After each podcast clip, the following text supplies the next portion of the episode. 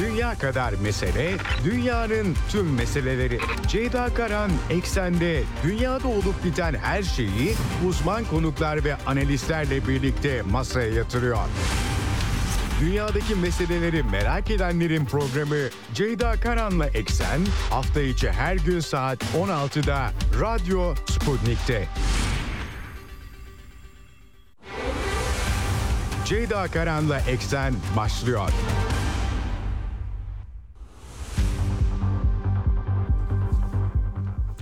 Eksenden merhabalar efendim. Bugün 2 Şubat 2024 günlerden Cuma, bir haftayı daha tamamlıyoruz.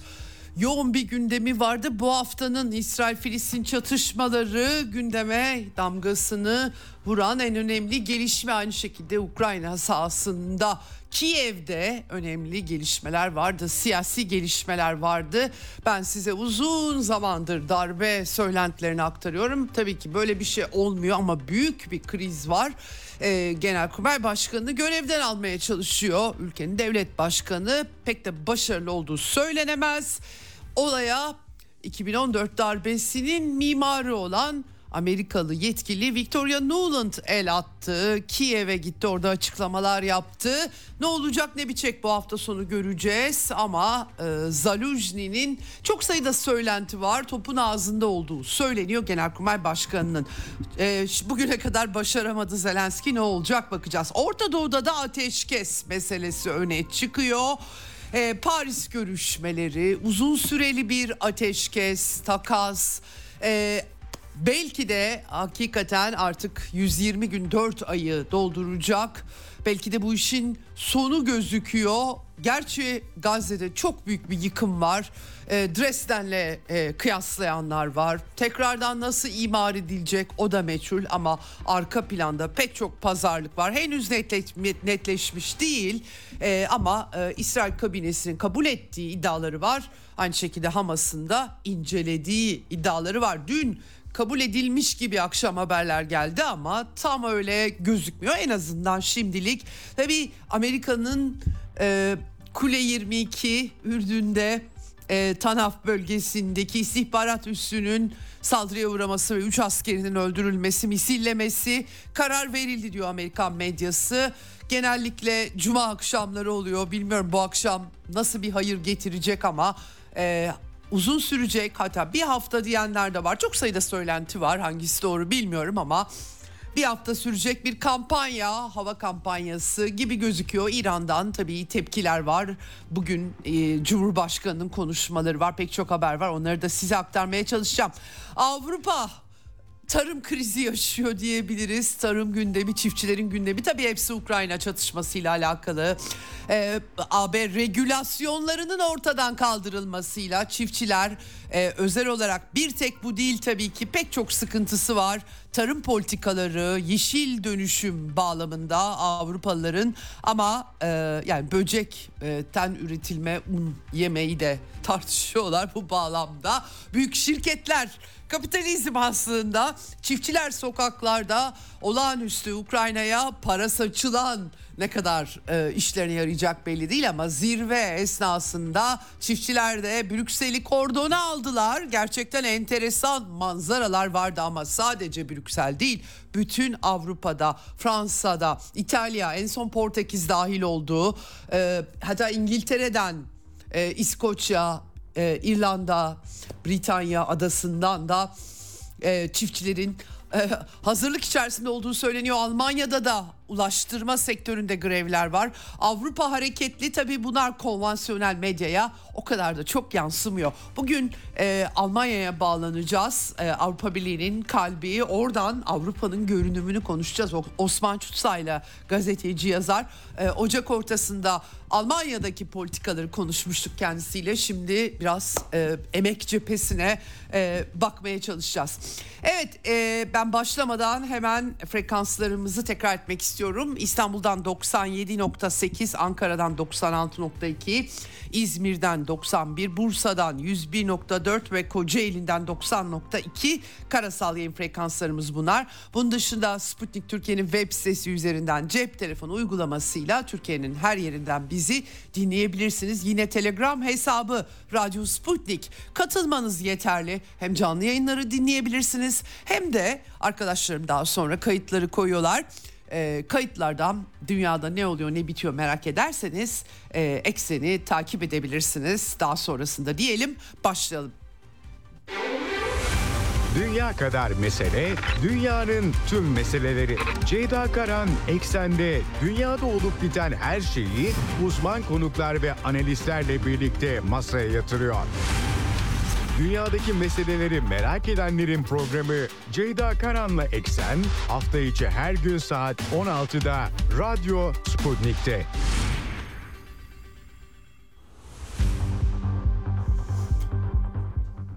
Evet, önce Gazze'den başlıyoruz. Geleneksel oldu artık bu çatışma, umarım da sona eriyordur. Gelen haberler ve perde arkasına biraz baktığımız zaman ben de yani bu kadar can kaybı aktarmak zorunda kalmam ama maalesef 27 bini aşmış durumda Gazze'den gelen kayıpların sayısı.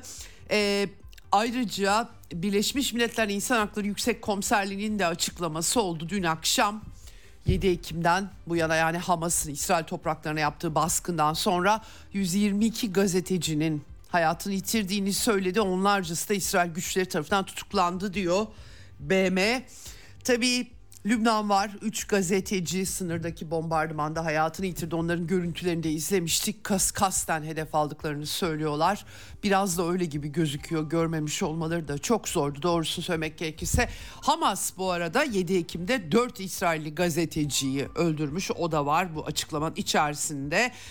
Velhasıl gazeteciler açısından en ölümcül, en tehlikeli yer saptaması da maalesef var. Gazze çatışması için gazetecilere yönelik taciz, gözdağı, saldırıların arttığı vurgusu var.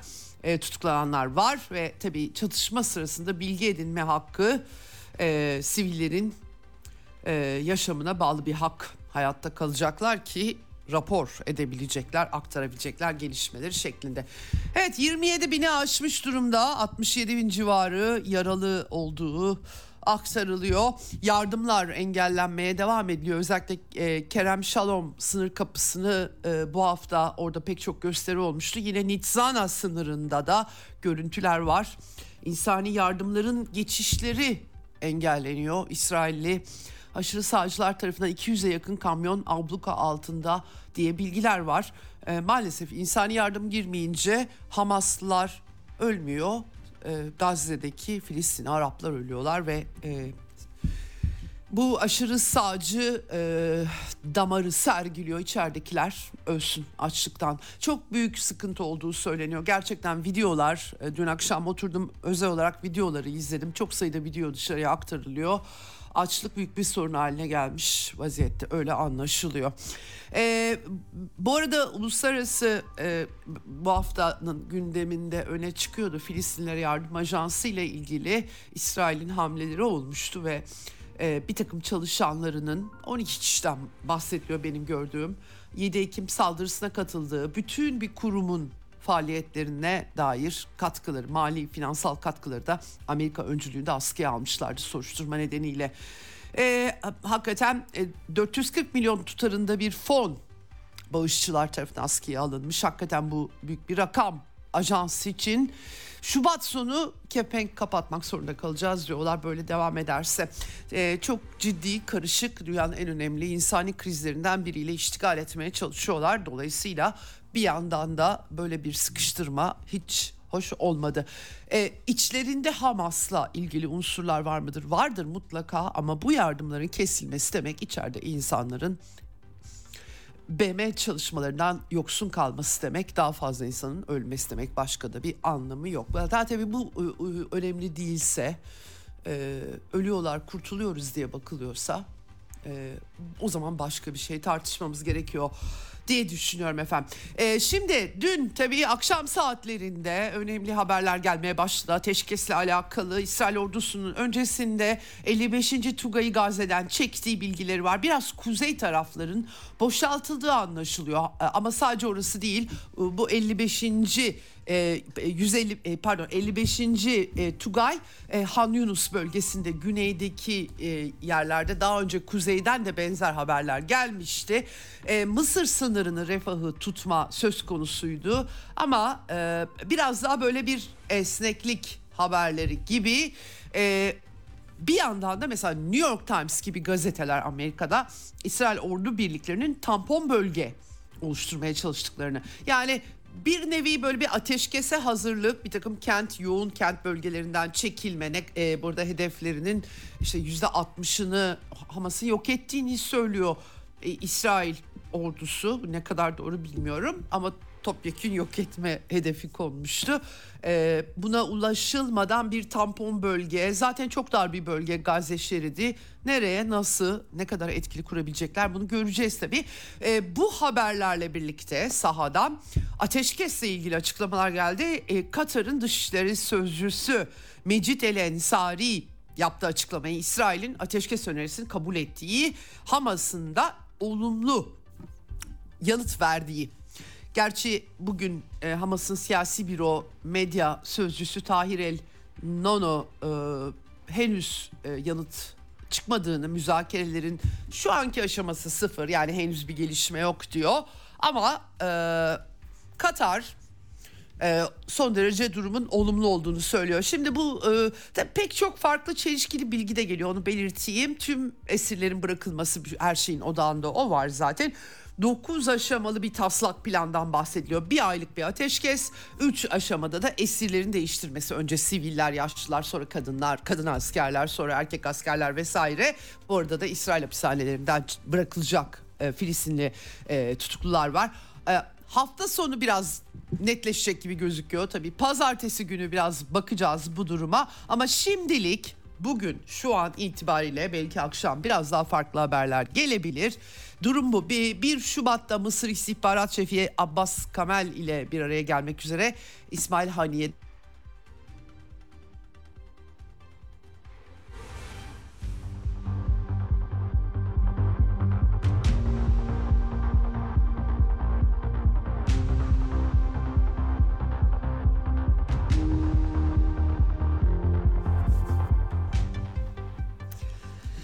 bir küçük kopma oldu. Hemen arkadaşlarım düzelttiler. Devam.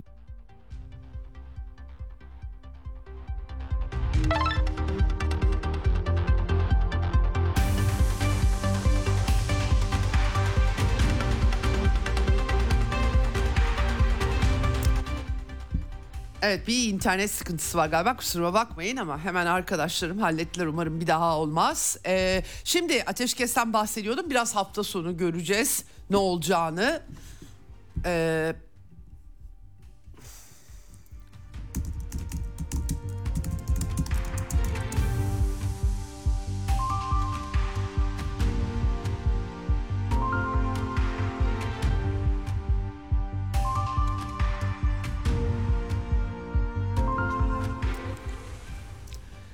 Evet efendim, şimdi ateşkes çağrıları her yerden geliyor tabii ki. Ürdün'den, Fransa'dan dün yani artık bu işlere Gazze'den, çünkü gerçekten çok dünya sistemini de zorlayan manzaralar çıkmıştı. Ama işin bir de Hizbullah cephesi var. Lübnan'daki Hizbullah hareketi de bu çatışmaya müdahil oldu ama belirli bir düzeyde tuttular. Aktif savunma, caydırıcılık kimileri böyle tanımlıyor. İsrail Lübnan'ı bir takım hedefleri vurdu. Lübnan'daki Hizbullah İsrail'in kuzeyinde bir takım hedefleri vurdu. Olayı doğrudan bir çatışmaya çevirmediler, zaten barış da yok iki ülke arasında. Ama İsrail hükümetinin şimdi gelen haberlere göre eğer ki Gazze'de bir ateşkesle çıkarsa kuzeyde ne yapacağı. Çünkü tahliye edildi pek çok insan ve onların yerlerine yani Gazze meselesi durulunca Hizbullah tamamen ateşi kesebilir tabii ki, eskiye dönüş olabilir, o zaman geriye dönebilirler ama tabii riskler de bitmiş olmuyor. İsrail açısından Hizbullah'ın Litani Irmağı'nın kuzeyine çekilmesi ısrarı devam ediyor. Anladığım kadarıyla İsrail basınında kuzeyde bir çözüm arayışı olduğu, Hizbullah'la uzlaşmaya varılma ihtimalini YNET sitesinde %30 olarak İsrail yetkililer söylüyorlar ama Gazze'deki ateşi dindirirlerse tabii ki nasıl yapacaklarına da bağlı olarak, bana kalırsa kuzeyde de ateş söner. O zaman da tabii herkes neden böyle bir şey yaşandı, bu kadar insan perişan oldu sorusu soracak elbette. Her seferinde yapıldığı üzere sivillerin yitirilmesi dışında biz sonuçta Filistin davası açısından çıkacak mı bir barış konferansı, Filistin devletinin tanınması, hiç olmazsa bu tarz siyasi sonuçlar çıkması lazım ki bu kadar can kaybı varken hani İsrail'e de biz zarar verdik yeterli olacak bir şey mi, ondan emin olamıyorum doğrusunu söylemek gerekirse. Şimdi tabii daha bunların hiçbirisi belli değil ve bir yandan da kazan kaynıyor.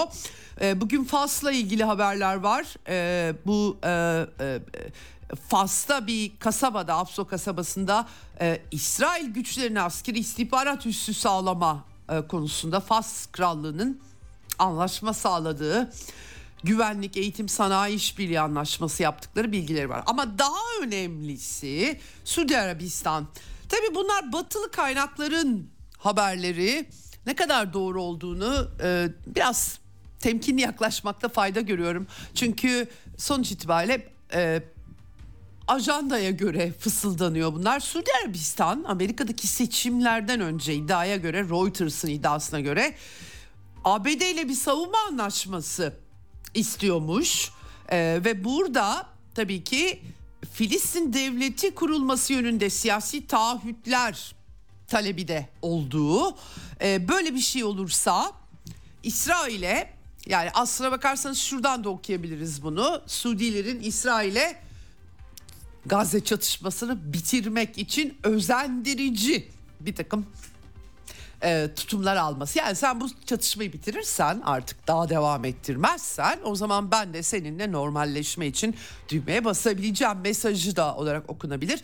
Son dönemde tabii Suudi Arabistan'la Amerika Birleşik Devletleri arası çok iyi olmadığı için temkinli bir biçimde habere yaklaşmakta fayda olduğunu düşünüyorum. Ama bir şekilde tabii Amerikan Dışişleri'nin, İngiliz Dışişleri Bakanı'nın Filistin Devleti'nin tanınmasından bahsetmesi, bunlar bir anlamda gerçekleşip gerçekleşmeyeceğinden bağımsız olarak anlaşılıyor ki dolaylı yoldan İsrail'e mesaj vermek. Yani bizi dinlemediğin, birazcık bu kendini dizginlemediğin halde siyasi anlamda pek çok gelişme olabilir ve bu gelişmelerde hiç de İsrail'in istediği biçimde olmaz. Bak ama bunun karşılığında da Suudiler ne diyorlar? Diyorlar ki eğer bir Filistin devleti ufku açılırsa ben İsrail'le de, hani illa olması gerekmiyor ama İsrail'le de barışabilirim diyorlar şeklinde anlayabiliriz. Bu oyunu böyle oynuyorlar diyebiliriz özetle efendim. Tabii ne olacak ne bitecek göreceğiz ama Joe Biden bunca yıkım orta, bunca tepki varken İsrailler ve Filistinler arası iki devlet, İki halkın yan yana yaşaması temelinde barışın tesisi için çalıştıkları genel klişesini tekrarladığını görüyoruz. Bir yandan da dün akşam Batı Şeria'da Filistinlilere şiddet uygulayan ırkçı yerleşimcilere bir yaptırım kararnamesi imzaladı. Özellikle başkanlık kararnamesi bu. Amerikan yaptırımlarına dahil ediliyorlar. Vize alamayacaklar. Hesapları varsa dondurulacak ki İsrail'de az buz insan yok Amerikan vatandaşlığı olan. İş yapamayacaklar vesaire. 4 kişiyi hemen yaptırım listesine almışlar. David Chai, Chastai, Eynan Tanjil, Shalom Zikerman, Yinon Levi isimlerinde yerleşimciler, şiddet eylemleri, Filistinleri öldürmek gibi ithamlar var.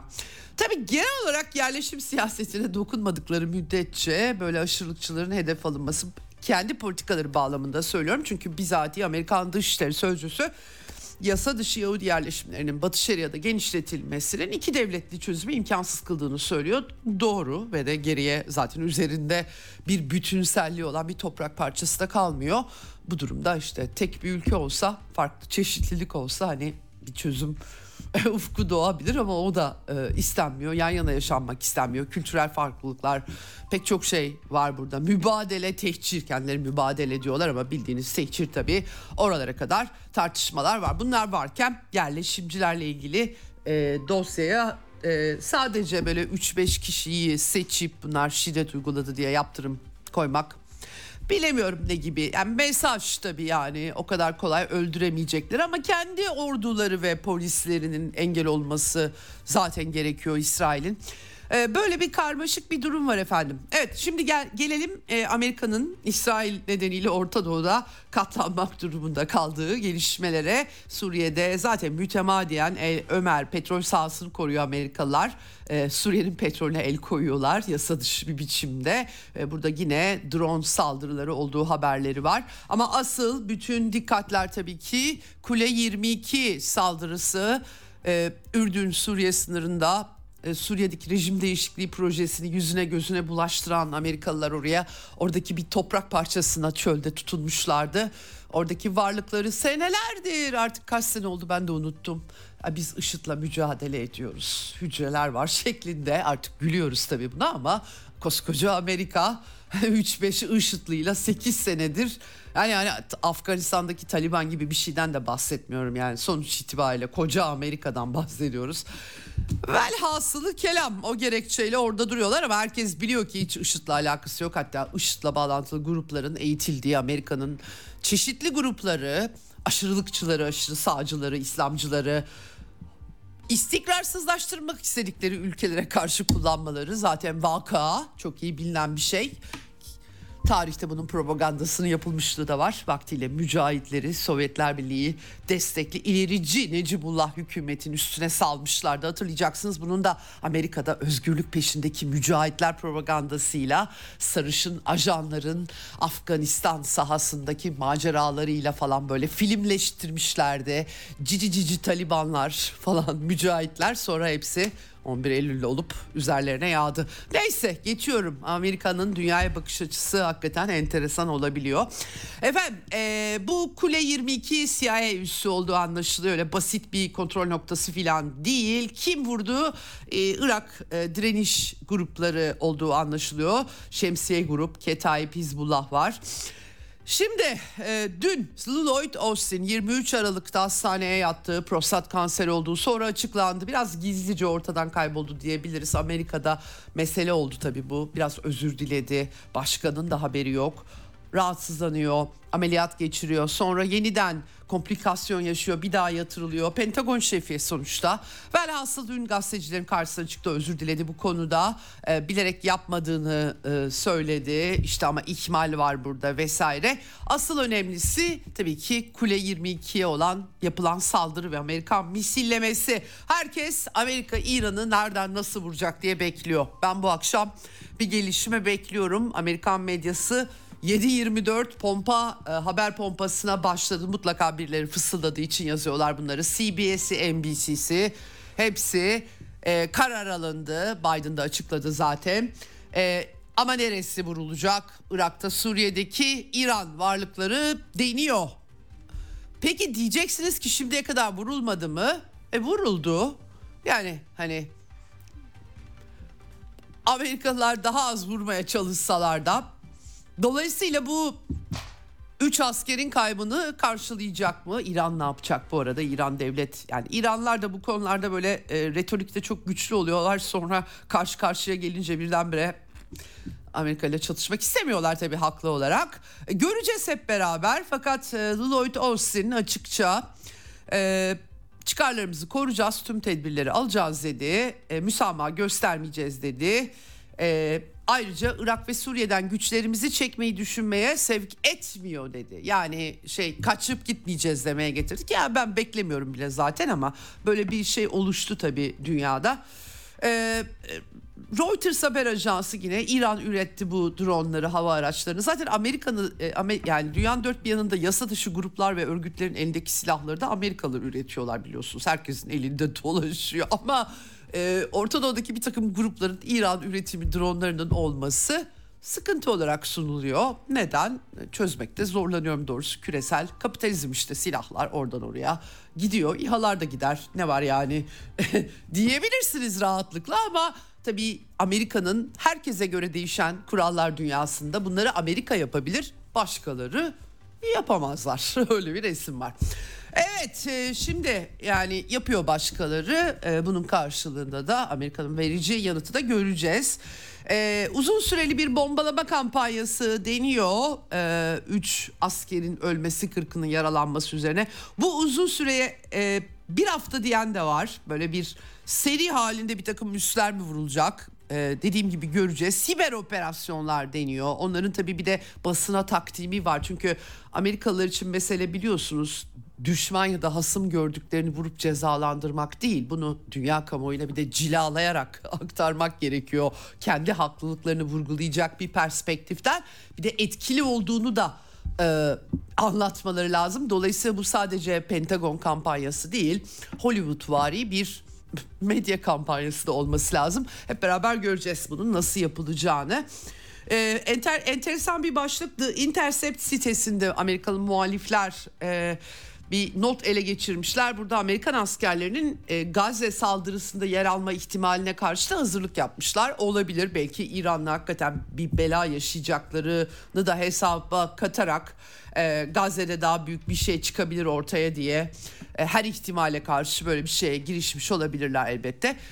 Sorun şu ki Pentagon İran'ın Amerikan askerlerinin öldürülmesine karıştığı, yani drone'un menşei dışında hiçbir kanıtının olmadığını açıklaması. O zaman niçin Amerika İran'ı hedef seçiyor sorusu çıkıyor. Guam'a B-52 bombardıman uçaklarını bu arada konuşlandırmışlar. Kuzey Dakota'dan kalkıp Guam'daki Andersen Hava Kuvvetleri üstüne, Irak işgalinde de kullanılmıştı burası. Adeta uçak gemisi yüzen, biliyorsunuz Amerika dediğiniz dünyanın dört bir yanında 800'den fazla üssü olan bir ülke.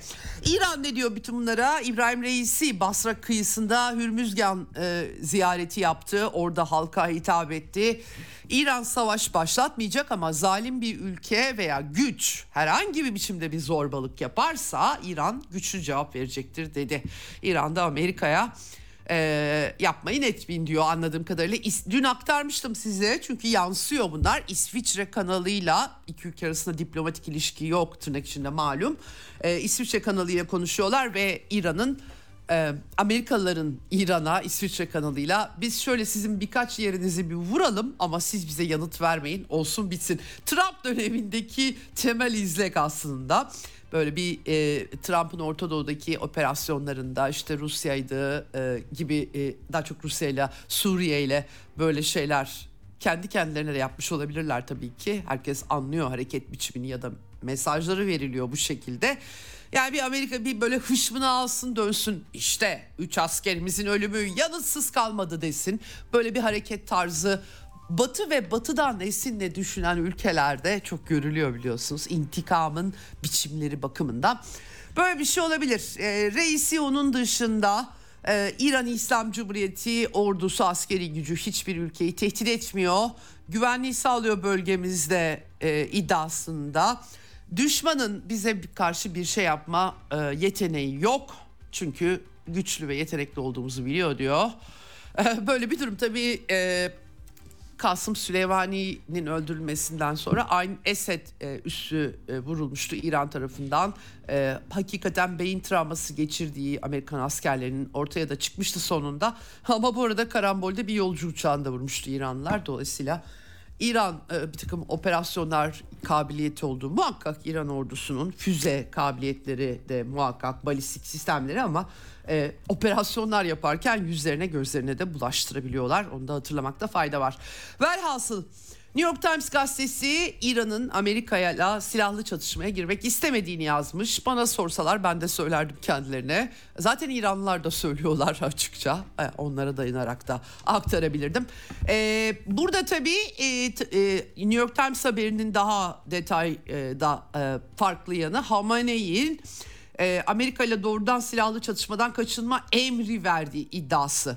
Vermiş midir bilemiyorum böyle bir emri. Ama New York Times en azından böyle yazıyor. Velhasıl hep beraber göreceğiz. Planlar Hamane'ye anlatılmış. İran Ulusal Güvenlik Konseyi toplantısı bu hafta yapılmış. Gazetedeki haberde yer aldığı üzere İran ordusu teyakkuza geçmiş vaziyette. Uçak savar, savunma sistemleri vesaire göreceğiz. Bir yandan da ben bu gözüm dikkatimden kaçmış benim ama İran Dışişleri Bakanı Hüseyin Amir Abdullahian, Suudi mevkidaşı Faysal bin Ferhan'la çarşamba gecesi telefonda konuşmuş. İki ülke ilişkileri Çin sayesinde normalleşme sağlanmıştı. İsrail-Filistin meselesi konuşulmuş, bölgesel sorunlar da tartışılmış. Gerçekten bir dirsek teması Gazze krizinin başından bu yana var, onu biliyoruz. Bir yandan İran'da da İsrail'le bağlantılı yeni casuslar yakalandığı söyleniyor. MİT'in 7 ajan yakalandığı Türkiye'de iddiaları var. Böyle bir koordineli bir casusluk operasyonundan bahsediliyor. Hiç benim akıl erdiremediğim meseleler. Sadece aktarabiliyorum size. Evet ve Yemen meselesi. Yemen'de tabii İngiliz ve Amerikalıların kafalarına göre hiçbir BM hukukuna dayanmadan uluslararası deniz ticaretini korumak bakımından Yemen hedeflerine saldırıları devam ediyor. Ama ne elde ediyorlar derseniz vallahi bilemiyorum. Sonuçta gemiler geçemiyorlar. Tabii ki bu arada Amerikan anlatısı Yemenlilerin uluslararası ticareti engellediği, Yemenliler ise öyle bir şey yapmadıklarını iddia ediyorlar. Sadece İsrail ile ilgili söylüyorlar. Şeytan ayrıntıda gizli diyelim burada.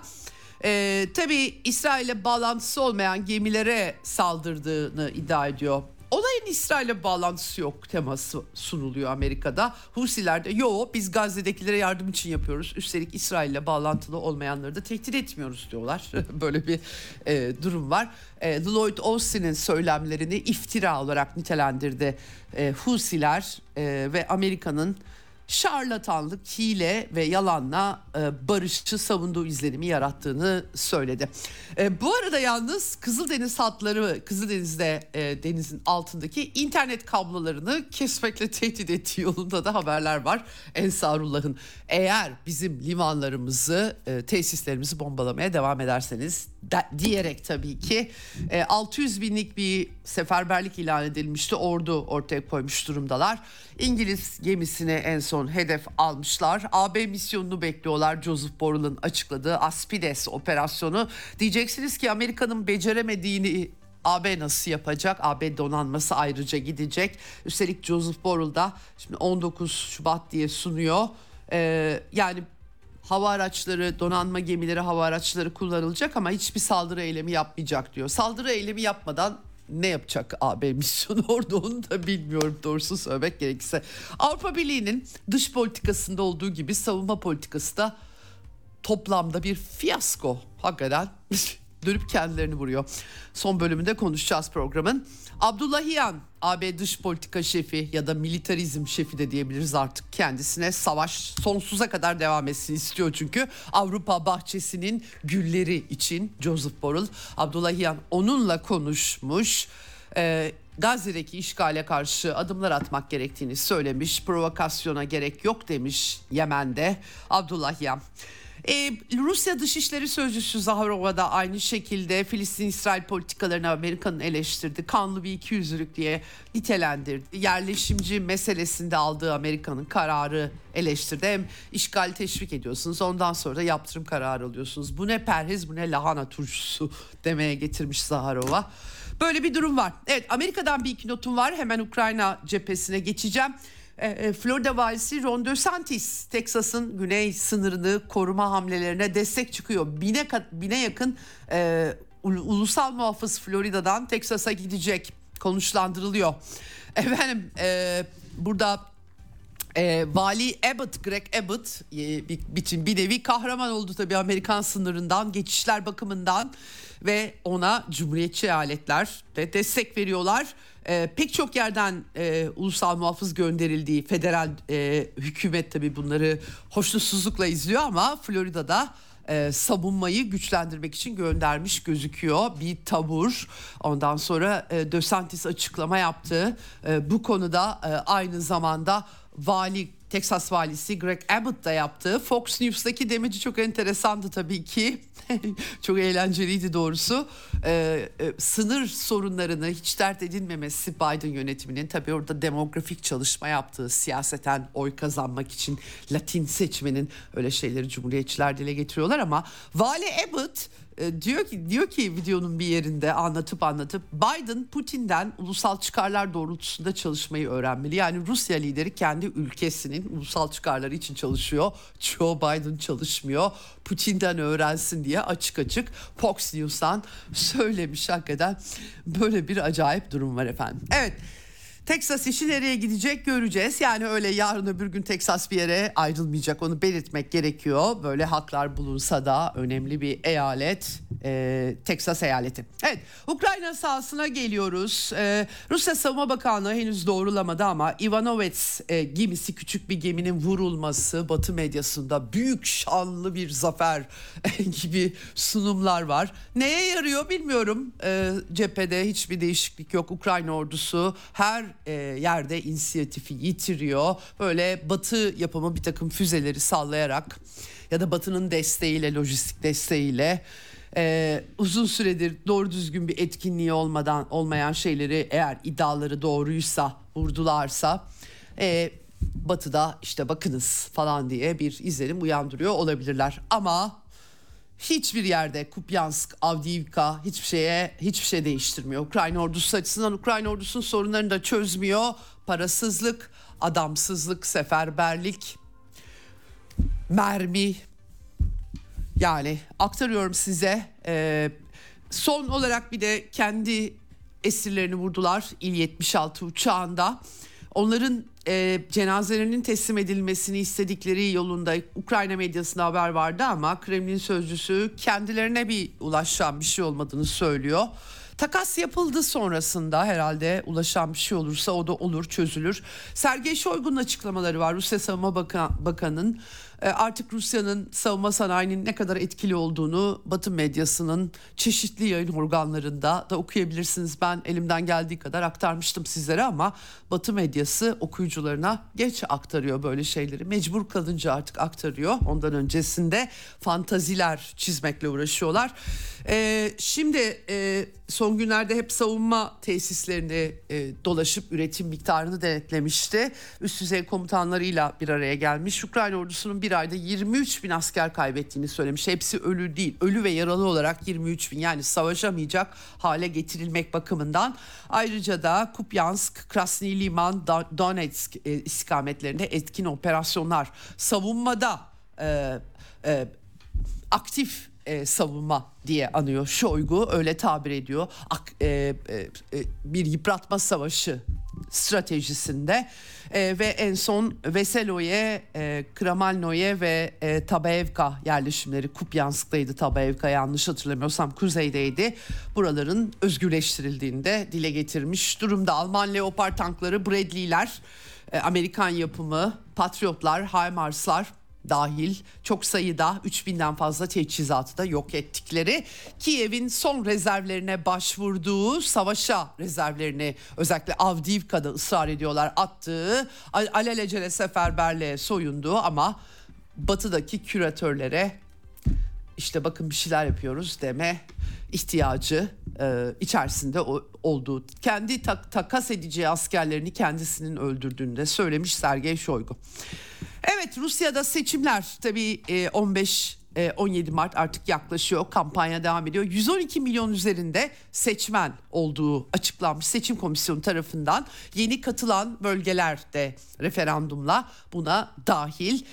Buralarda tabii güvenlik tesisi önemli bir mesele. Herson valisi Vladimir Saldo, ben de kendisinin sıkı takipçisiyim. Çokça açıklamalar yapıyor sıkça. Güvenliği sağlama görevlerine dikkat çekti. Ukrayna ordusunun olası sabotajlarına seçim vesilesiyle yine dikkat çekti. Ama insanlar ilham alıyor bu süreçten dedi. Rusça konuşan nüfus zaten, yani yabancı bir nüfus değil, aynı insanlar. Dolayısıyla seçim sürecini hep beraber göreceğiz. Anket yapılmış, Visikom anketi ve orada Visiom pardon. %78 Putin'e duyulan güven çıkmış efendim. %17.4 sadece güvenmediğini belirtiyor.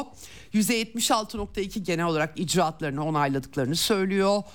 Onaylamayanların oranı %15'te kalmış durumda. Böyle bir resim var. Hiç de şaşırtıcı değil, doğrusunu söylemek gerekirse. Buna karşılık Ukrayna'daki siyasi durum hiç parlak değil. Amerika yardımları çıkartılamıyor, kongreden aktarmıştım size.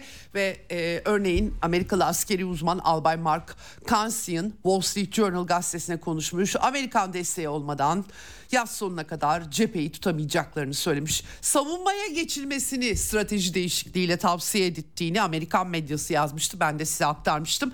Savunmada tutunmaları için gerekenler var. Onlar gitmiyor diyor. Bu konuda tabii ki Podolyak, Mihail Podolyak, Zelenski'nin danışmanı da başarısızlıkla taarruzun sonuçlandığını dile getirmiş ve ayrıca Avrupa bize yardım etmeli demiş. Avrupa yardım ediyor da, yani aktaracağım birazdan. Asıl Kiev'deki cephedeki sıkıntılar siyasi rekabete yansıyor. Ben size çok uzun süredir aktarıyorum bunları. Batı medyası yeni yazıyorlar. Mecbur kaldılar artık. Siyasi kriz hafta sonu pazartesi günü Zaluzhnyi Genelkurmay Başkanı'nı çağıran Zelenski nihayet kendisine tehdit görüyor, siyasi rakip görüyor. Ukraynalı kaynaklara göre kovmaya kalkıştı kendisini, istifasını istedi. Ulusal Güvenlik Konseyi'nin başına atamaya çalıştı. Olmadı, büyükelçilik yap dedi. İkna edemedi ve görevden de alamadı. Yerine Budanov konuşuluyordu. O tabii bir söylenti ama bence hala da güçlü, göreceğiz ne olacağını. Sonuç itibariyle devlet başkanı, başkomutan olarak Genelkurmay Başkanı görevden alamıyor. Öyle bir otorite sarsıntısı ortaya çıktı. Efendim ben dün görmemiştim gerçekten. Belki de geç düşmüş olabilir. Akşam gördüm ama. Bütün bu Ukrayna'nın başına gelenlerin sorumlusu, baş sorumlusu, Kiev'deki darbenin planlayıcısı, başa kimin geçeceğini büyükelçisiyle konuşurken telefon konuşmaları sızan şahsiyet, 5 milyar dolarlık operasyonlarını kendisi Amerika'da gururla aktaran Victoria Nuland, meydan darbesinde sokaklarda kurabiye, sandviç neyse dağıtan isim, bir ülkenin istikrarını bozan, artık onun arkasındaki Gürcü tetikçileri de o paralarla mı kiraladılar emin olamıyorum, belki oligarklar üzerinden yapmışlardır, meşhur Gürcü keskin nişancıları. Ama Kiev'deki bu istikrarsızlık, Sovyetler Birliği'nin yaratımı olan bugünkü tırnak içerisinde sınırlarıyla Ukrayna'nın yok edilmesinin mimarı da diyebiliriz kendisi. Tehlikeli bir isim. Neokonların en şiddetlisi. Neden diyeceksiniz? Çünkü ailesinin kökeni oradan. Öyle bir nefret dolular ki bütün politikalarına yansıyor. İşte bu Kiev'deki krize bakmış ki anladığım kadarıyla Zelenski'nin durumu sakat. Komutanını görevden alamıyor. Bu arada yerine gelecek komutanı da Zelenski'nin daha iyi değil. O da banderacı. Her yerinde onun da böyle kolunda şeyler var. Bildiğiniz Azak ve Kraken Tugaylarını, neonazileri, silahların en iyisini onlara aktardığı yazılıp çiziliyor. Ama sorun burada siyasi istikrarsızlık. Hemen Victoria Nuland Kiev'e koşmuş Zelenski'nin paçasını kurtarmaya anladığım kadarıyla. Ağırlığını da Zelenski'den yana koymuş gibi. Gerçi kimileri mesela Berlin, onlar da intikam mı alıyorlar acaba? Ukrayna'da Kiev darbesi sonrası Amerika ile Almanya arasında kimi lider yapacağız? Benim istediğim mi lider olacak, senin istediğin mi lider olacak kapışması vardı. Victoria Nuland'ın telefon konuşmasında küfürlü AB'ye küfür salladığı bölümler de vardı. Şimdi söyleyemiyorum radyomuzda ama. Dolayısıyla Berliner Zeitung ABD'nin Zaluzhnyi Genelkurmay Başkanı tutacağını iddia ediyor. Bence Zelenski'yi kurtarmaya koşmuş durumda. Budanov'u mu seçecek? Konvansiyonel savaşta yenilirlerse terör faaliyetlerini örgütlemek bakımından Budanov baş neonazilerden biri olarak hakikaten önemli bir isim olabilir. Ya da Kara Kuvvetleri Komutanı Surski olabilir. Bugün yarın CNN kararnameyi imzalayacağını ve Zaluzhnyi'yi görevden alacağını söylüyor. Mart sonunda Zelenski'nin süresi doluyor, artık devlet başkanı değil ama savaş ortamında seçim yapmayacağım demişti. Bu durumda belki normal koşullarda anlaşılabilir öyle bir ülke için ama tabii içeride anlaşmazlık olunca, devlet başkanı komutanını görevden alamayınca başka şeyler düşünüyor insan. Göreceğiz ne olacak, ne bitecek. Zaluzhnyi en son açıklamasında devlet kurumları popüler olmayan önlemleri almalı dedi. 500 bin asker lazım, yeni seferberlik, kadınlar, çoluk çocuk filan. Sonra da Zelenski Genelkurmay Başkanı istedi o 500 bin yeni insan diye söyleyince de onu yalanladı, hayır ben söylemedim diye. Gerçekten karışık bir durum var. Hakikaten ne olacak belli değil. 414 bin DİMA askeri kanalı Ukrayna ordusunun kayıplarını, ölü ve yaralı 414 bin veriyor. Gerçekten çok sıkıntılı bir resim var. Mart sonu seçim yok. Görev süresi doluyor. Avdivka'dan çekilelim demiş Zaluzhnyi. Çünkü çok büyük kayıp veriyorlar bu arada Avdivka'da da. Zelenski engel olmuş ona, en son gelen haberler. Surski çok fazla insancıl diye tercih etmiyorlarmış Kara Kuvvetleri Komutanı'nı iddiaya göre. Gerçekten acayip bir yer haline getirmiş. Amerika'nın elinin değdiği yer böyle oluyor efendim. Ondan sonra Victoria Nuland ziyarete gidiyor. Evet, böyle bir tablo var ortada. Buradan ne çıkacak Kiev'de hep beraber tabii ki göreceğiz. Amerikan Dışişleri Bakanlığı bu arada yanlışlıkla resmi videosunda Vladimir Putin'i Ukrayna Devlet Başkanı olarak sunmuş. Ya olur böyle hatalar diyelim. Ünlü İtalyan futbolcu Mario Balotelli bu arada Putin ve Biden'ın videolarını kıyaslayarak koymuş. Böyle Biden elini göğsüne koyuyor. Asker tabutları bu arada yüklenirken sonra saatine bakıyor. Yani hadi bitsin de gidelim gibi. Bunun karşılığında videoda, İtalyan futbolcunun koyduğu videoda, yağmur, feci bir yağmur altında Putin ayakta, hiç öyle şey yapmıyor, kımıldamıyor, etmiyor. Öyle saatine matine bakmıyor. Ölüle politikayla ilgili değil. Sonra silmiş gerçi ama sonra da bu politikayla ilgili değil, ölülere saygıyla ilgili. Ağlamayı bırakın da ne dediğimi eleştirmişler çünkü, ne dediğimi anlayın demiş. İlginç. Ron DeSantis'in ulusal çıkarlar, Putin gibi davranması lazım sözlerinden sonra bir de böyle bağımsız bir isim diyelim spor camiasında. Türkiye'yi ziyaret etmesi bekleniyor Vladimir Putin'in. 12 Şubat diye bir tarih anılmıştı ama henüz açıklanmış değil. Türk medyası öyle iddia etti. Açıklanacak, Dimitri Peskov söylemiş durumda. Önemli bir açıklaması var. Türkiye'nin Anglo-Saksonların benzeri görülmemiş baskılarına rağmen Rusya ile işbirliğini sürdürdüklerine dikkat çekmiş. Yani burada diyor ki küstah tabii ki baskılarıyla karşı karşıya ama Türkiye oldukça ilkesel ve bağımsız bir tavır takınan az sayıdaki ülkeden birisi demiş. En son bankacılık sisteminde bir takım sıkıntılar var ama anladığım kadarıyla yine de doğal olarak Türkiye'nin kuzey komşusu, ne yapacak? Ülkeler bir arada ticaret yapacaklar, ilişkileri güçlendirecekler, kendi iş adamları, efendim kültürel olarak yapılması gereken bu zaten. Ne olacak? Düşmanlık mı besleyecekler bu kadar önemli komşular? Tabii Anglo-Saksonların sevmediklerini müttefiklerinin de sevmemesini istiyorlar, onu biliyoruz. Zaten kendi çıkarlarına uymuyor. Türkiye'nin çıkarları Amerika'nın çıkarlarıyla aynı mı? Evet, şimdi tabii bu noktada Avrupa Birliği'ndekiler Amerikan çıkarları her şeyi belirler tutumunu devam ettiriyorlar malum. Birçok Macaristan, Slovenya Başbakanı AB zirvesi 1 Şubat 2 Şubat bugün artık bitiyor. Olağanüstü zirvede valla bizim Ukrayna'ya gönderecek askeri yardımımız kalmadı artık demiş açıkça. Ama tabii asıl hedef Macaristan'da 50 milyar euroluk 4 yıl için 4 yıla bölecekler. Yani Ukrayna'nın yıllık 40 milyar dolar ihtiyacı var. İşte 50 milyar euroyu 4'e bölün. Göreceğiz. Bu arada Yunanistan tabii baş ABD destekçisi, Amerika ne derse onu yapan bir iktidarları var zaten. Ellerindeki bütün silahları Blinken'da 9 Ocak'ta yanılmıyorsam ziyaret etmişti. Ukrayna'ya aktarıyorlar. 50 milyar euroluk paket çıktı. Macaristan şantaj yapıldı Macaristan'a, fonlarını keseriz senin diye. Macarlar da kabul ettiler. Orban tabii biraz sıkıntılı. Bize garanti ettiler AB fonlarımızın, yani Macaristan'a. Bu arada kurallara dayalı AB normalde bir üyesi olan Macaristan'a vermesi gereken fonları, alırız senden fonları Kiev'e yollarız diye tehdit savuruyor. Böyle bir hukuktan bahsediyoruz. Nasıl bir hukuksa artık. Garanti vermişler Orban'a, senin fonlara el koymayacağız diye.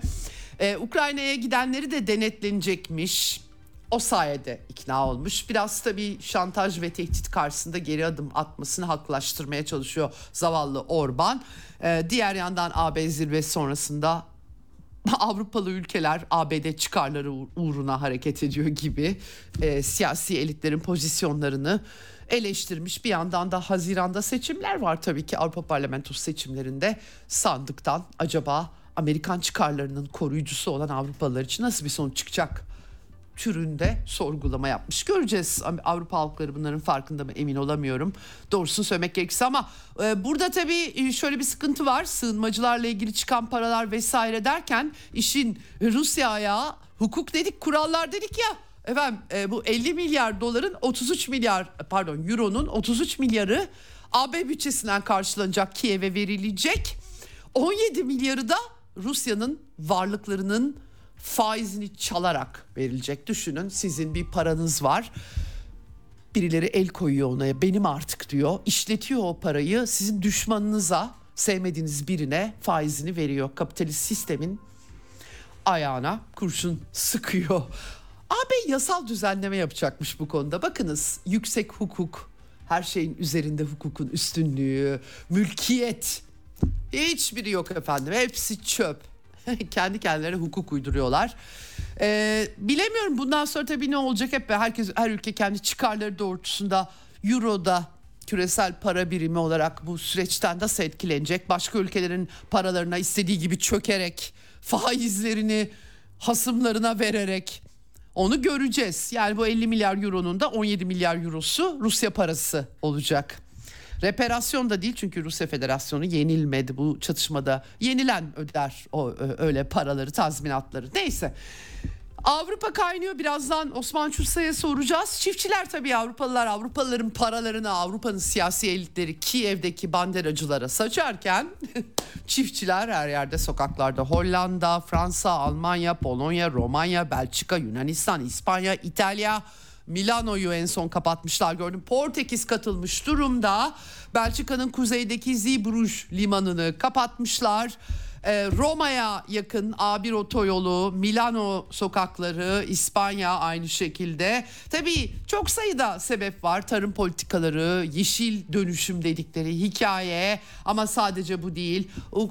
AB bütün kurallarını yine, hani kurallar AB'si, kurallarını tanımayarak Ukrayna'nın tarım ürünleri, süt ürünleri, et ürünleri hepsinin gümrüklerini, vergileri tak diye indirdi. Zavallı Avrupa çiftçisi sübvansiyonlarından olurken ellerini kollarını sallayarak Avrupa pazarına ulaşıyorlar. Dolayısıyla kendi çiftçileri hop bir dakika biz ne olacağız diye, bir de üstelik yeşil mutabakat diye ürünlerini azaltmak, nadasa bırakmak zorundalar.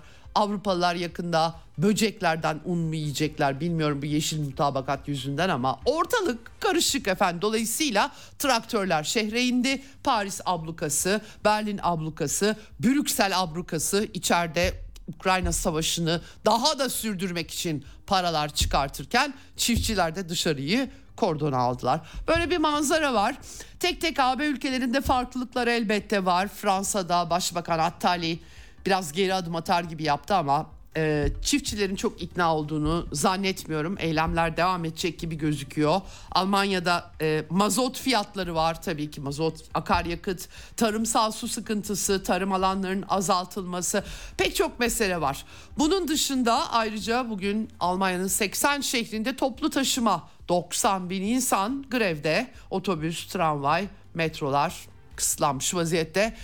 Yani zengin tabii Avrupa ama kendi yurttaşları zarar görüyor bütün bu süreçlerden diyeceksiniz. Sorumlu, hukukun üstünlüğüne dayalı, kurallara dayalı bir model kendi yurttaşlarına göz göre göre bu hale sokar mı?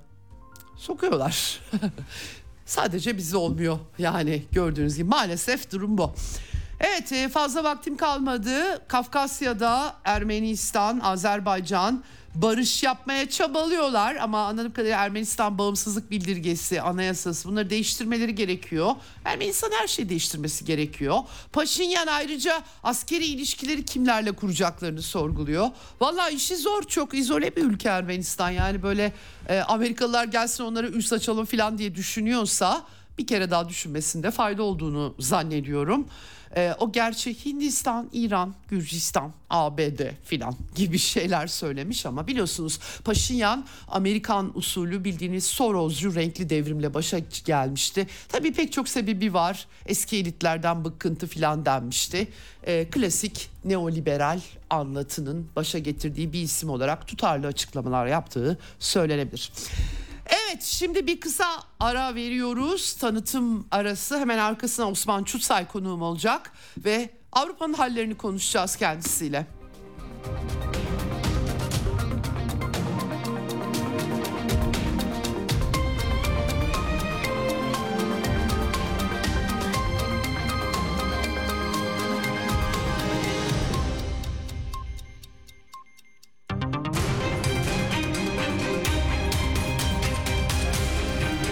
Radyo Sputnik. Anlatılmayanları anlatıyoruz.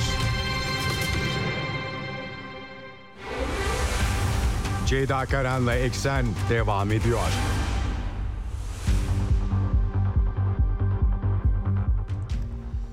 Evet, Eksen'in son bölümündeyiz. Avrupa'daki sarsıntıları konuşacağız. Arkadaşlarım birazdan bağlayacaklar. Osman Çutsay gazeteci yazar abimiz Almanya'da yaşıyor. Avrupa politikalarını izliyor. Yeni Posta'da da analiz ediyor bize. Telefon hattının diğer ucunda şimdi. Hoş geldiniz yayınımıza sevgili Osman Çutsay. Merhaba, iyi yayınlar.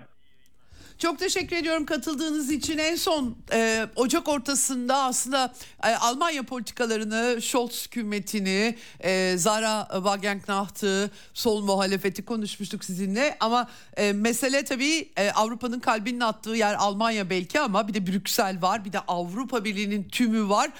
İsyanlar var, grevler var, epey bir çalkantı Avrupa'da.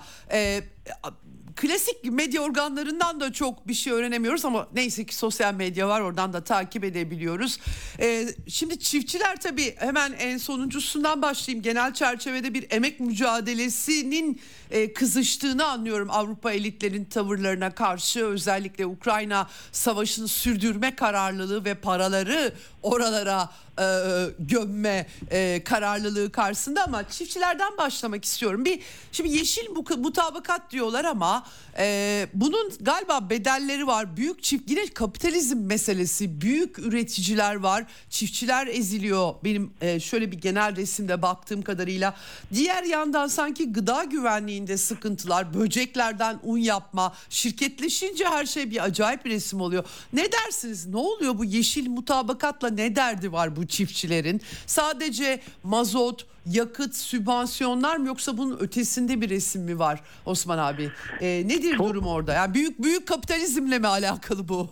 Asıl onu soruyorum. Bu büyük kapitalizmle alakalı ve bir de neoliberal ekonominin geldiği, aslında bugünlerde de artık tıkandığına tanık olduğumuz ve bu başka bir tartışma konusu ama artık askeri ya da militarist Keynesyen dönemin açıldığı yönünde uyarılar var. Neyse, bu bir kenarda kalsın. Onu başka zamanlarda konuşuruz. Problem şu. Tarım sektöründe Avrupa Birliği'nde çok büyük sübvansiyonlar var. Bunu biliyoruz. Bunun bir bölümünü biz Türkiye'de de tanıyoruz. Evet. Yani üretim yapılmaması için sübvanse edilen bir sektör bu zaman zaman. Şimdi ama başka bir şey oluyor. Şimdi şu son birkaç haftadır şunu görüyoruz. İspanya'dan Polonya'ya, Fransa, İtalya ve Almanya'da çok ciddi çiftçi ve traktör isyanları var. Bunlara bu sessizliğe alışmış Avrupa, özellikle de Almanya, yani bu tabii bir şaşırttı insanları. Ne oluyor falan demeye başladılar. Problem çok kaba hattıyla galiba şu: büyük şirketler Avrupa Birliği'nin aldığı bir takım yükümlülük, işte ön koşullar, rapor bildirimleri, işte ek yüklerden pek etkilenmiyorlar. Fakat bu sektör küçük aile işletmelerinin, küçük çiftçilerin üretimde bulunduğu bir sektör. Neresinden bakılırsa bu. Onlar bu yeni Avrupa Birliği bünyesinde alınan ve işte bürokratların aldığı kararlar diye suçlanan bu tarıma yönelik ve daha çok da iklim değişikliğiyle mücadele adı altında işte bu sera gazlarını frenlemek, geriletmek, bunun için alınması gereken önlemler, nadasa bırakılan toprakların yüzdesi, bu çerçevede özellikle küçük işletmeler, küçük tarım işletmeleri ve aileler daha doğrusu çok ciddi bir yük altına giriyorlar. Bunun altından kalkamayacaklarını anladılar. Ama bak, Berlin'de, Fransa'da, İtalya'da çok ciddi çıkışlar var. Bunlar görülmüş şeyler değildi daha, yani tarım sektöründe büyük bir dönüşüm yaşanamayacağı ortaya çıktı. Avrupa Birliği'nin aldığı işte iklim değişikliğine karşı mücadele gerekçeli kısıtlayıcı kararları özellikle bu küçük ölçekli işletmeleri vuruyor. Bunlar da sokağa çıkmaya başladılar. İşte bir ya da iki tane traktörleriyle ve çok ciddi, yani çok ciddi, henüz daha çok büyümedi olay. Henüz bir tek ölüm var galiba, o da Fransa'da. Henüz ölümler yok. Fakat şeyi biliyoruz, yani büyük işte süpermarketleri ya da büyük belediye kurumlarını falan gübrelerle, kendi makinalarıyla kirletme, işte yani bunlar pek görülmüş şeyler değil. Ama sizin dediğiniz doğru. Ana akım medyada bu çıkışları, bu bizim bu bulunduğumuz coğrafyada ya bu bir istisnai bir durum diyebileceğimiz bu çıkışları, bu isyanı andıran çıkışları pek göremiyoruz tam sonuçlarıyla. Fakat arka tarafta bir şeyler oluyor. Onu ekleyip diğer konuya geçebiliriz. Tabii. Macron mesela derhal bazı kararlar alıyor. Bu arada Avrupa Birliği dedi. Mesela Nadas'a bırakılan %3, %4'lük galiba bir bölüm var. Mecburiyet getirdiler. Yani bu toprağın kendi kendini yenileyebilmesi için tarım işletmelerinin belli bir yüzdesi Nadas'a bırakması gerekiyor. Mesela burada hemen onu uzattılar. İşte sübvansiyonlarda bazı yükleri, tamam bunu daha sonra gündeme getiririz diyerek geri adım attılar. Bu Mercosur'la, yani Güney Amerika ülkeleriyle Avrupa Birliği arasındaki bir, yani orada bir takım geri adımlar attılar. Bu şuna bağlamak için söylüyorum. Yani o kadar da büyük, yani Avrupa'yı yani sarsan bir çiftçi direnişiyle karşılaşmış değiliz henüz. Belli olaylarla, belli bir çıkışlarla yüz yüzeyiz ama yani daha ilk adımlarda bile hükümetler geri adımlar atmak zorunda kalıyorlar. Bu çok ciddi bir sektör ve çünkü herkes biliyor.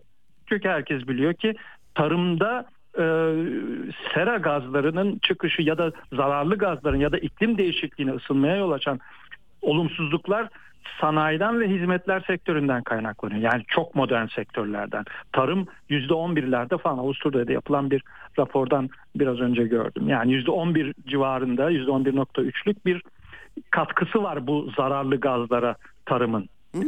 Asıl sanayi yani. Evet, asıl sanayi. Evet, ama yayılıyor. Yani ben şimdi görüyorum ki Belçika-Hollanda sınırında 3 otoyolu bloke etmeyi başarmışlar. Evet. Serbest ticaret anlaşması, Mercosur hikayesi, bunu istemiyorlar anladığım kadarıyla. AB kurallarını bir takım esnetmek istiyorlar. Aynı şekilde dün gece İrlanda'yı gördüm. Yani sadece kıta Avrupası falan da değil. Her yerden o kadar çok haber geliyor ki insan doğrusu bu tam bir isyan hali olduğunu olduğu saptaması yapmak zorunda kalıyor. Yani nereye varacak belli değil. Doğrusu söylemek gerekirse yani Avrupa Parlamentosu, Avrupa Komisyonu, zirvenin yapıldığı Brüksel'deki binanın etrafına 1000 tane traktörle sarmışlar. Yani evet, aslında büyük bir baskı herhalde. Orban'ı görüyorum çiftçilerle beraber yürümüş falan, o tabii. Şimdi bir de bunun Kiev, Ukrayna politikaları var. Yani kendi çiftçileri konusunda neyi neden yaptıkları, anladığım kadarıyla insanların kafası karışıyor. Bu kadar insan incinmese, bu kadar insan bu şekilde sokaklara dökülmeyecek. Ama öte yandan da Avrupalar zenginler Osman abi, 50 milyar euroyu 4 yıllık için Kiev'e de verebiliyorlar. Yani insan tabii Türkiye'de de biz sorguluyoruz ya, yani doğal olarak insanlar bunu da söylüyorlar. Peki bunu nasıl izah edecekler? Yani gerçi Avrupa medyası bütün paraları bir savaşa aktarılmasına pek itiraz etmiyor gibi ama ya da haklı çıkarmaya çalışıyor. O hissiyat bakımından yani bunun yeter artık kısmını güçlendirecek bir unsur değil mi bu isyan? Yani kendi iç sebeplerinin ötesinde ya da böyle bir şey görüyor musun sen, gözlüyor musun? Evet. Doğru. Görmediğimizi söyleyemeyiz. Yani başka türlü hareketler var. Ben sadece bu çıkışların sessiz, yani suskun Avrupa'da şaşkınlık yarattığını, ancak henüz çok çok büyümediğini söyledim ama oraya doğru gidiyoruz. Hemen eklenmesi gereken Ukrayna'dan yapılan tarım ürünleri ithalatı. Ya. Bu insanları çok fazla, özellikle bu sektörde karar vericileri, yani üretime, ekonominin karar vericilerini, bu sektörün karar vericilerini çok vurmuş durumda. Çünkü biz bunun altından kalkamayız. Çünkü siz bize bu pestisit dediğimiz, hani bu ilaçlar, tarım ilaçlarının kullanılmasını da kısıtlıyorlar biliyorsun. Ama bunlar öyle bir kısıtlamaya sahip değiller ve Ukrayna'dan gümrüksüz ithalat söz konusu. Tahıllı ve yağ bitkilerini vuran bir şey bu. Şimdi bu ciddi bir olay. Bunun artık önüne geçmeleri çok zor, fakat şey doğru tabii, Brüksel'deki sahne çok doğru. Yani insanlar mesela Avrupa Birliği'nin toplantısı için yapılacak açıklamalara giremediler, gazetecilerden söz ediyorum. Niye? Çünkü ortak kapattılar. Yani ortalık bayağı karışıyor. Fakat işin arka tarafında sürekli yönetenlerin vermek zorunda oldukları, yapmak zorunda oldukları bazı ne diyelim onlara, işte yani bazı noktalarda geri adım atıyorlar. Bunları da pek söylemiyorlar. Yani bunu söyledikleri zaman da tuhaf bir biçimde yeşil bazı tezleri çiğnemiş olacaklar. Yani siz iklimin değişmesinden yana mısınız? Yani tuhaf bir durumdalar. Yani sizin çizdiğiniz çerçeve doğru bir çerçeve. Bir tuhaf bir kargaşa söz konusu aslında. Çözemeyecekler. Ama bu arada da ekonominin karar vericileri bir başka yere doğru geçmeye başladılar. Kamuyu kullanmaya, kamu sektörünü, ağırlığını kullanarak acaba biz bu yeni dönemin gereklerini yerine getirebilir miyiz diye. Yani o konuda da eski hani Keynesyen politikaları, bu solculuk, bu iyi bir şey, bu emekten yana bir şey diye ayağa kalkıp ya da alkışlayanları da şimdiden uyarmak lazım. O iş öyle değil. Orada başka bir hesap dönüyor. Burada dikkat edilmesi gereken mesele... Ve burada uyguluyorlar mı yani? Ben Keynesyen politika ben çok da göremiyorum açıkçası. Ama hani oraya gider mi bilmiyorum. Yani şimdi örnek veriyorum sana, işte Macron'un en son Ukrayna'dan bu ithalat piyasayı istikrarsızlaştırıyor. Çünkü rekabeti, haksız rekabete yol açıyor. Burada bunlar Avrupa kurallarına aykırı değil mi? Yani şimdi Türkiye'de bize hep şey diyorlar. Biz böyle ekonomistler özellikle, Avrupalıların şahane bir hukuku var, şahane kuralları var. Biz de onlar gibi hareket edersek çok şahane oluruz diyorlar. Düşünüyorum da hangi kurallardan bahsediyorlar diye burada bakıyoruz. Yani gümrük vergisi getirebilir. Gümrük vergisiz bütün AB kurallarını ihlal ederek takır takır et, süt, tahıl ürünleri sokuyorlar. Nasıl oluyor yani haksız rekabet filan? Ve Macron söylüyor bunu. Yani adam çıkıp, yani Ukrayna ürünleri piyasayı istikrarsızlaştırıyor. Eğer haksız rekabet yaratırsa, ki yaratıyor, o zaman gümrük vergileri geri getirilebilir diyor. Ya çok acayip gelmiyor mu sana? Bilmiyorum, sen orada yaşıyorsun çünkü. Korumacı önlemler gündeme gelecek er ya da geç. Şimdi bunu neden geleceğini siyasetten bir örnekle karşılamak mümkün. Neresinden bakılırsa bakılsın şu anda aşırı sağ dediğimiz, içinde bence tam bütünüyle aşırı sağ değil ama bir tepkiyi dile getirmesi açısından ve içinde bazı faşist, hatta faşizan ya da hatta faşist akımları da barındıran bir çıkış var. Le Pen'i biliyoruz Fransa'da. İtalya'da hükümet oldular. Almanya'da bıraksan hükümete girecekler. Çünkü Almanya gibi bir ülkede yani faşizmle derdi olmayan, geçmiş Nazi Almanya'sı ile büyük sorunlar çıkarmayan bir parti ülkenin ikinci büyük partisi. Neresinden bakılsa bu bir şeye işaret ediyor. Aşırı sağ diye tırnak içinde anlatılan kesim iktidara göz kırpıyor. Şimdi galiba daha önce de söylemiştim ama son dönemde özellikle İsviçre'den gelen bazı medya yorumlarında şu var. Yani siz klasik Avrupa muhafazakarlığı sağı neden bu aşırı sağ denilen grupları yani Almanya'daki AfD, Le Pen, Giorgio işte şeydeki İtalya'daki hükümet niye bunları fazla saldırıda bulunmadan entegre etmek istemiyor? Tamam, böyle bir ortam var. Şimdi böyle bir arayış var. Fakat bu arada Almanya için çok ilginç bir şey var. Son bir hafta 10 günde ortaya çıkan yüz binlerce insan sokağa çıktı. Ve bunlar sanıldığı gibi öyle AfD'den nefret eden falan, ya tamam AfD'nin kabul edilebilecek hiçbir... Öyle sundular ama gösteriler aşırı sağ karşıtı. Aşırı sağ tabii sahip çıkacak. Şimdi onu herkes girer. Yani oraya herkes sızar. Her siyaset sızar. Ama orada... Evet. Onun altında başka sol bir hissiyat yatıyor. Yani bunu isteseler de istemeseler de insanların muhakkak bu bilinçle hareket etmeleri gerekmiyor. Ama ortada yeşil bir parlamento, yeşil bir hükümetin önlemleri var. Ve buna insanlar itiraz etmeye başladılar. Ciddi, bak başka bir örnek daha vereyim. Burada tuhaf bir biçimde sendikal mücadelenin doğduğu, sosyal demokrasinin doğduğu bir coğrafyada 10 yıllardır neredeyse sendika üyeleri sendikalarından ayrılıyorlardı. Sendikalar sürekli kan kaybı içindeydi. Son 2 yıldır bu iş tersine dönmüş durumda. Hızla yani eski kayıpları telafi edecek kadar değil ama büyük bir sendikalara üye olma eğilimi belirdi. Bu dün akşamki buradaki büyük bir haber programında verilmek zorunda kaldı. Evet, sendikalar güçleniyor diye.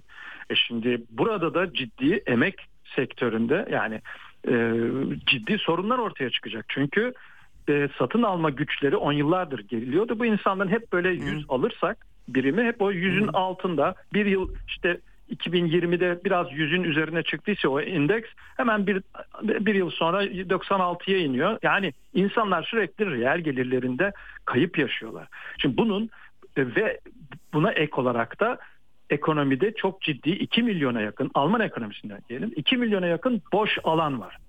Dolayısıyla onu şey yapmamız lazım, düşünmemiz lazım. Onun anlamı da şu deniyor, burada sendikaların gücü artıyor. Pazarlık gücü artıyor. Dolayısıyla biz Avrupa'nın alışmadığı, Almanya'nın alışmadığı bir şeye bir şeyle karşı karşıya geleceğiz. Evet, eğilim anladığım kadarıyla tersine dönüyor. Bu çiftçilere tren yolu çalışanları da anladığım kadarıyla eklenmiş vaziyette. Bir böyle dirsek teması da var görebildiğim kadarıyla. Evet. Bugün insanlar 130 belediyede şeyle gidip çıkıp yani şehir içinde bir yere gidemezler. Şu anda benim bulunduğum kentte de öyle. Yani metro ve tramvaylar çalışmıyor. Kamuya ait şirketlerin işlettiği otobüsler de çalışmıyor. Yok yani özel şirketlerin bir iki otobüsleri var. Onlar ya da büyük yani büyük alanlara giriş yapan metrolarda bir hareket var ama insanların hareket kabiliyeti düşmüş durumda. Yani bu çok şey değil. Günlerdir grevlerden söz ediyoruz. Dün biliyorsun sizin haberlerde de vardı. Yani uçak havaalanları dünden beri yani binlerce neredeyse uçuşu iptal etmek zorunda kaldılar. O kontrol şeyleri görevlilerinin grevi nedeniyle. Bunlar bilinen şeyler değildi.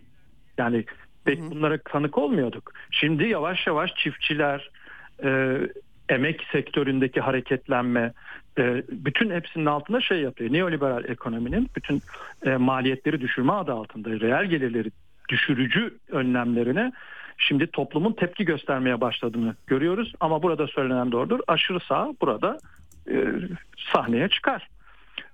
Valla Osman abi, ben bugünkü hükümetlerin aşırı sağla bağlantılı neden anılmadığını da çok anlayamıyorum doğrusu söylemek gerekirse. Yani evet, çözemiyorum yani sadece Hint asıllı diye Avrupa İnsan Hakları Mahkemesi kararlarını tanımayacağım, sözleşmeden de çıkacağım, Ruanda'ya da göndereceğim, sığınmacı hukukunu alt üst edeceğim diyen adam liberal demokrasinin sembolü olarak hükümetiyle tanınırken AFD'nin ne günahı var? Ben çözemiyorum doğrusu söylemek gerekirse. Tabii. Fakat bunlar burada tabii yani kim aşırı sağ, kim değil? Yani gerçekten hani ortaya koydukları bakımından onu çözemediğim gibi bunun sunum biçimi çok dikkat çekici. Kendilerini nasıl bir liberal sola konumlandırabiliyorlar yapıp ettikleri ortadayken? Vallahi anlamakta zorlanıyorum. Yani ben burada çiftçilerin tutuklandıklarını görüyorum. Hangi hakla tutukluyorlar? Hangi yasayla tutukluyorlar? Onu da bilmiyorum yani, görüntüler var ve globalistler ortada, Bill Gates'in lafları var yani çiftçiler ürünlerini yetiştiremeyecekler, inovasyonu konuşacağız filan. Hakikaten böcek unu filan mı yiyecek Avrupalılar isyan etmezlerse? Bilemiyorum nereye gidecek bunlar ya da bütün yani bu 2024'teyiz. 24 yıllık öyle bir şablon var ki herkes o şablondan bakıyor anladığım kadarıyla. Birileri sağ, birileri liberal sol, birileri bilmem ne filan, öyle bir bakış var gördüğüm kadarıyla. Çıkmaz yani şu an. Yani onu söyleyecektim değil mi? Sol olması, gerçek sol lazım herhalde değil mi? Evet. Bütün bunların ama ilacı... onu eklemiş olalım. Onu eklemiş olalım. Bu şey ilginç. Bugün medyaya girdi. Bu Zara Wagenknecht ve Oscar Lafontaine'in önünü çektiği sol partiden ayrılanların bugün seçim yapılsa ne olur durumları falan gibi. Şimdi daha parti bile olmuş değiller ama şimdi %6 %7'lerde. Şimdi bu AfD'nin yani aşırı sağ diye kodlanmaya çalışılan komedinin önünü kesebilecek yegane hareketin bir sol hareketlenme olduğu da ortaya çıktı. Bazı sol gruplar mesela çiftçilerin çıkışına destek verdiklerini ilan ettiler bazı komünist gruplarda. Şimdi burada tabii işler değişiyor. Bu söylediğiniz çerçeve genel olarak doğru. Solun olmadığı yani gerçek sol taleplerin dile getirilmediği ve sadece kimlikçiliğin solculuk gibi sunulduğu tuhaflığın yarattığı ortamda elbette sağ kendi sağından bir cinayet şebekesi çıkarmaya her çalışabilir ama bunu tutar. Yani bu tutar mı bunu bilmiyoruz. Tutmayabilir çünkü gerçekten solun bir çıkışı, ciddi solun bir çıkışı tarihsel olarak emekçilerin haklarına sahip çıkan, Avrupa aydınlanmasının temel ve özgürleştirici, eşitleyici haklarına sahip çıkan ve sınıfsallığı öne almış bir sol bu denklemi bozabilir. Ama onun için işaret var mı diye sorarsan onun işaretlerini şimdilik pek göremiyoruz. Sadece bir sinyale dikkat çekmiş oldum. Biraz önceki Wagenknecht'in BVS diye sunulan grubuna, şimdilik parti demeyelim, grup diyelim. Ama buna rağmen anketlerde sol partide hızla yokluğa gidiyor. Yani %2'lerde falan şu an. Evet. Evet, bakalım bu ama bu herhalde emekçi direnişi diyelim, çiftçiler, pek çok açıdan tartışmaların pek çok odak noktası var. Sübvansiyonlar, yakıt fiyatlarından tutalım da Ukrayna krizinde AB bürokrasisinin, seçilmemiş bürokrasisinin kararları, ama bunun herhalde topluma etkileri olacaktır diye Avrupa toplumuna en azından bir umut, siyasi elitlerden kimsenin bir umudu kalmadığı için iliksiz kemiksiz politikalarına belki Avrupa halkları onları zorlayabilir diye umutlanıyoruz Osman abi. Başka çare yok yani, götürdükleri yer ortada çünkü. Görünen o. Evet. Yani eklemiş olayım. Bu arada bu bayağı işveren yanlısı bir Alman Ekonomik Araştırmalar Enstitüsü var diye İYÜ Köln'de.